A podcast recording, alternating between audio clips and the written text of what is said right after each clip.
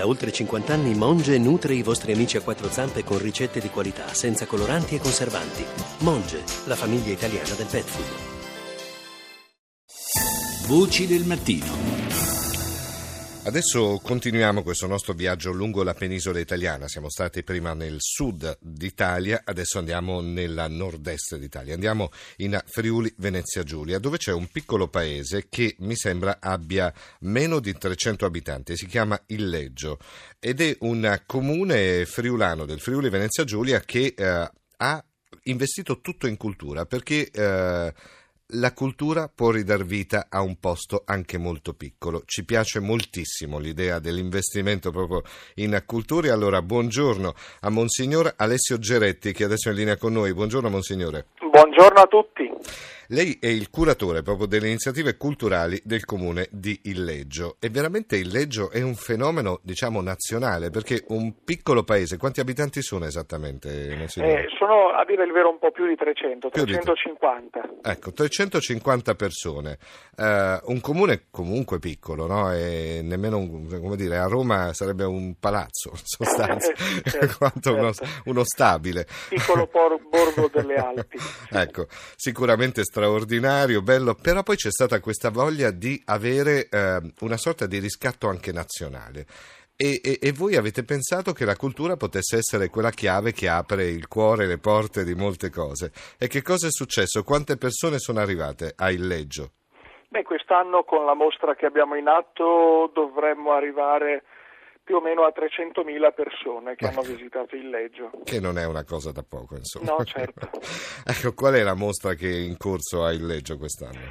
Ora la mostra si intitola Oltre, in viaggio con eh, cercatori, fuggitivi e pellegrini, una mostra dedicata ai grandi viaggi della Bibbia, della letteratura antica e della letteratura medievale nella storia dell'arte, tema tra l'altro di grande attualità per mille motivi che abbiamo ben presente. Ecco, l'anno scorso invece c'è stata una mostra di grandissimo rilievo internazionale perché se non sbaglio c'è stata anche la Giuditta di Caravaggio esposta a Illeggio. Esattamente, la scorsa edizione era dedicata alle grandi donne della Bibbia, l'ultima creatura era il titolo, alla ricerca del, della sostanza di fondo del femminile, come dire, così come le opere d'arte hanno cercato di descriverla.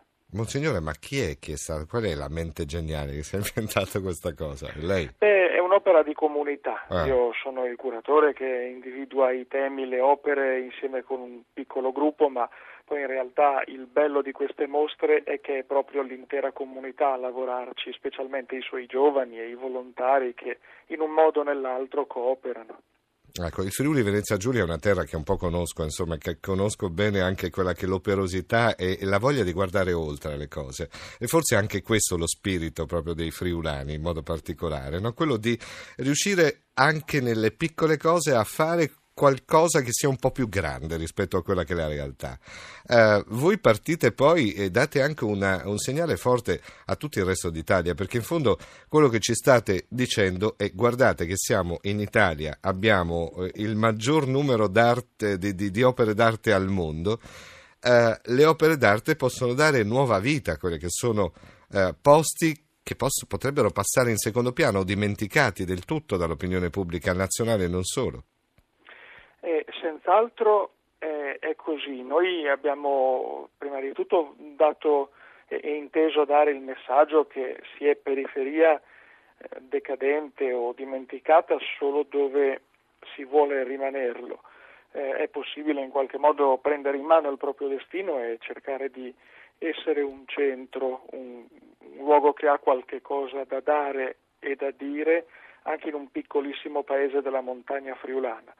E dall'altra parte eh, abbiamo messo in evidenza come eh, l'arte, che è capace di toccare il cuore umano, di sollevare grandi domande, di presentare delle risposte in modo affascinante, eh, è anche uno straordinario veicolo di, eh, di sviluppo, di rinascita, se viene eh, utilizzata e valorizzata come una grande risorsa, eh, come è avvenuto in questo nostro piccolo paese.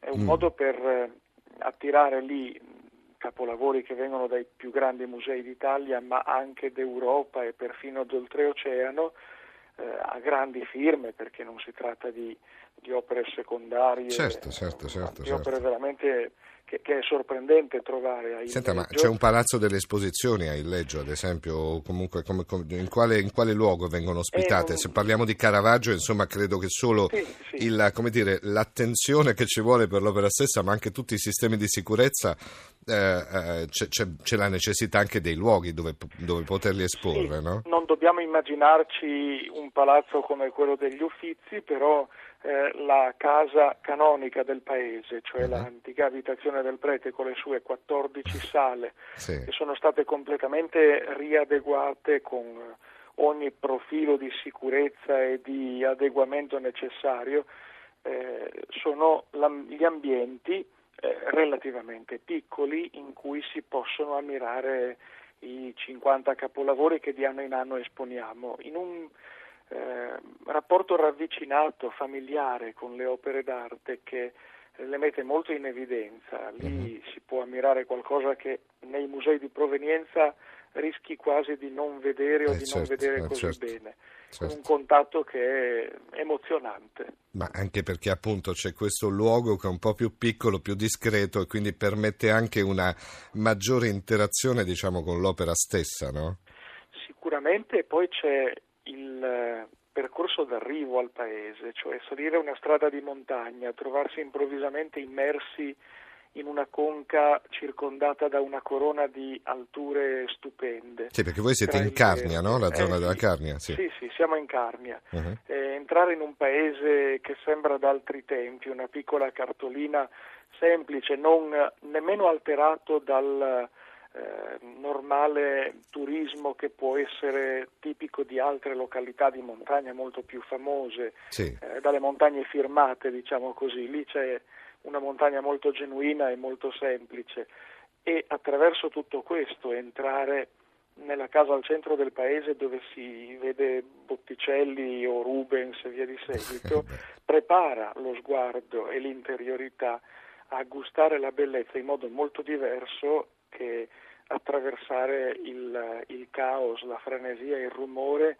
delle grandi metropoli che hanno il loro fascino per altri motivi, certo. ma forse non ci educano più a un contatto eh, cuore a cuore con certo. il miracolo con l'opera bellezza. d'arte, con quello che c'è intorno. Eh sì. Personalmente adoro questo tipo di iniziativa, la ringrazio molto per essere stato eh, qua con noi, Monsignor Alessio Geretti, ricordiamo curatore delle iniziative culturali del comune di Leggio, che è un piccolo comune della Carnia che in, in un solo anno, un comune di 300 abitanti circa, è riuscito ad avere 20.000 visitatori. Grazie ancora.